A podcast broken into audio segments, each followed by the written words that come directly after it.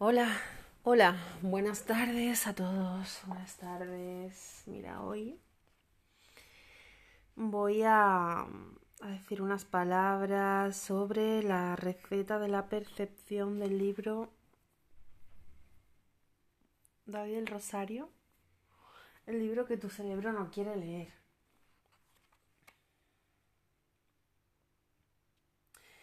Y dice así. Eh, durante millones de años, nuestro cerebro ha evolucionado.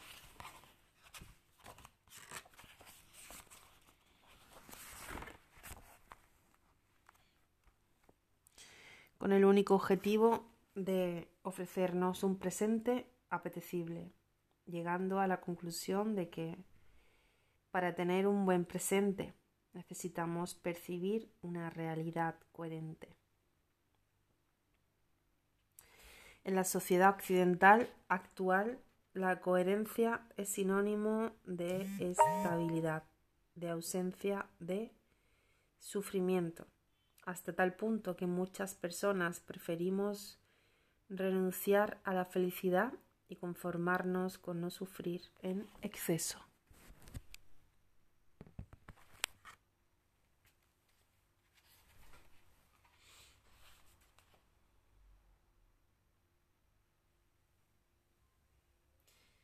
De este modo, el ser humano se ha convertido en el único ser vivo capaz de preocuparse por cosas que no han ocurrido y puede que nunca ocurran, haciendo de la incertidumbre nuestro mayor enemigo. La receta de la percepción de la realidad se elabora con siete ingredientes principales y cubre estas y otras necesidades. Cada sentido se encarga de preparar la información poniéndola a remojo. Cada sentido se encarga de preparar la información poniéndola a remojo, retirando el, o lavando la piel según el caso y usando un colador para limpiar impurezas. Una vez la información está preparada, se van añadiendo y mezclando los ingredientes paso a paso. En el recipiente de la realidad vertemos agua, oxígeno e hidrógeno y disolvemos una pastilla de avecren hecha a la base de carbono, nitrógeno, calcio, fósforo o potasio, entre otros. Entonces vertemos 500 gramos de lo que vemos, batimos 300 gramos de información procedente del oído, 100 gramos de las sensaciones generadas por el tacto y 50 gramos de aquello que olemos y saboreamos. Dejamos cocer durante un segundo a fuego medio y añadimos 3 cucharadas de información interna del organismo donde encontramos emociones y sensaciones de bienestar o malestar para terminar salpimentando el plato con una ración generosa de memoria. Aquí tenemos la percepción de la realidad. En la primera parte de la receta, la clave radica en preparar adecuadamente la información. Los sentidos son los pinches de cocina encargados de filtrar los estímulos y traducirlos a un lenguaje de impulsos electroquímicos que el cerebro pueda entender. Cada uno tiene sus particularidades. Sabemos que los ojos distinguen mejor el blanco y el negro que los colores, que los poros de la piel detectan ondas sonoras claves para la comprensión del mensaje. El tercer oído que el sabor de los alimentos depende del apetito que tengamos y que el olfato sincroniza los ciclos menstruales de las damas. Para matar el gusanillo de la curiosidad, esta sincronización ocurre gracias a las feromonas, sustancias químicas valoradas que también nos ayudan a encontrar pareja, averiguando si nuestro sistema inmunológico y el de la persona que tenemos enfrente son compatibles. Tomemos el sentido de la vida como ejemplo para hacernos una idea general acerca de cómo el organismo genera la percepción de la realidad. El ojo es el órgano estrella de este sentido y su función principal es guiar la luz hasta la retina, un trozo de cerebro en el ojo. La retina es una zona colonizada por unas células ricas en fotopigmentos, una sustancia química capaz de convertir las ondas electromagnéticas en un lenguaje que el cerebro puede entender la electricidad por el camino, al igual que ocurre con la cámara de fotos, además de perder gran cantidad de información de la escena real. El organismo hace unos cuantos apaños más o menos chapuceros para ofrecernos a toda costa ese presente apetecible y coherente. ¿Sería apetecible un presente en el que cada una de las imágenes percibidas por el ojo tuviera un punto negro en el centro? La verdad es que sería un peñazo. Los ojos están conectados al cerebro por medio del nervio óptico del mismo modo que el palo de un chupachups al caramelo. Un nervio es una agrupación de células capaces de transmitir información en forma de impulsos eléctricos y como la retina ya ha convertido la luz en impulsos eléctricos previamente. Un nervio es el medio de transmisión ideal, pues bien, resulta que justo en el punto donde la retina se conecta con el nervio solo hay células nerviosas. Y la información lumínica que llega justo a ese espacio se pierde porque no hay células capaces de capturar la luz.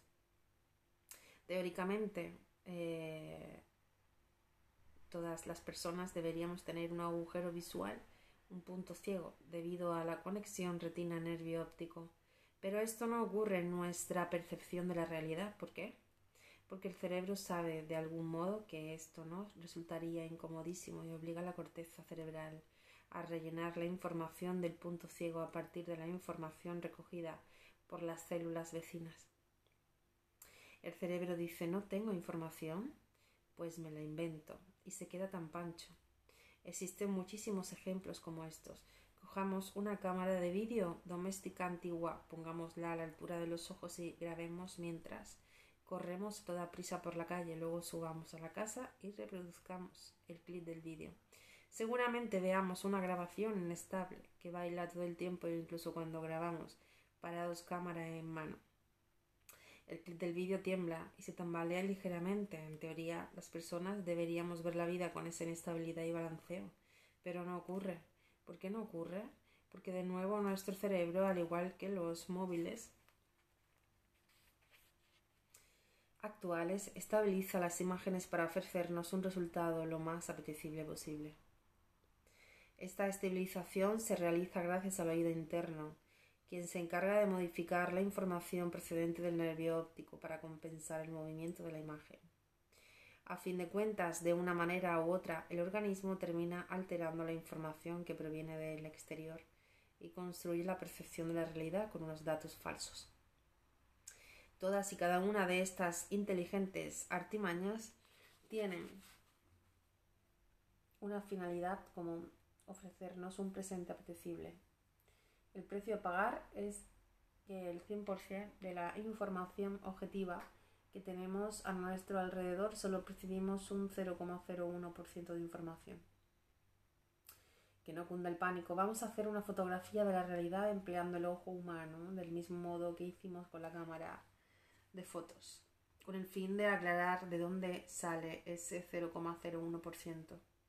Vivimos rodeados de una cantidad descomunal de información y solo una pequeña parte alcanza la retina. En las profundidades del ojo humano podríamos tasar esta pequeña porción de universo en unos 10 millones, 10 mil millones de unidades de información electromagnética por segundo. Esta cifra representa la percepción de la realidad más fiel que podríamos llegar a tener. Ahora bien, en la retina caben 6 millones de unidades de información cada segundo y por el nervio óptico.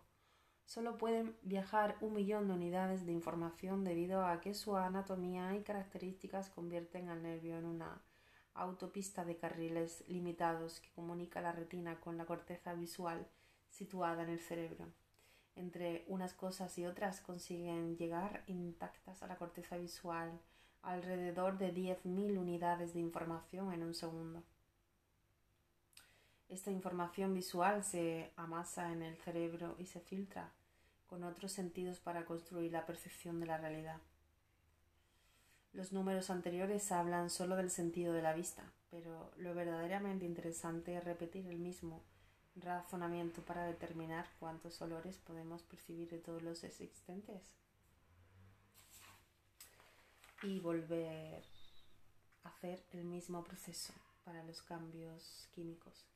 Variaciones de temperatura, de presión, los sonidos o sabores, hasta englobar todos y cada uno de los aspectos conocidos que participan en la percepción.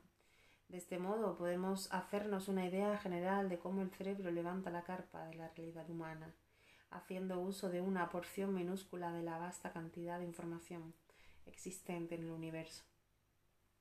De entre los 40.000 y los 400.000 millones de unidades de información por segundo que habita en una situación de vida cotidiana, el cerebro humano es capaz de percibir a través de los sentidos aproximadamente 2.000 millones. Esta cantidad de información representa la materia prima con la que cuenta el organismo para construir la percepción de la realidad en un segundo. Con, esos, con estos números y contemplando el caso más favorable, podemos decir que el cerebro apenas utiliza el 5% de toda la información que llega a nuestros sentidos.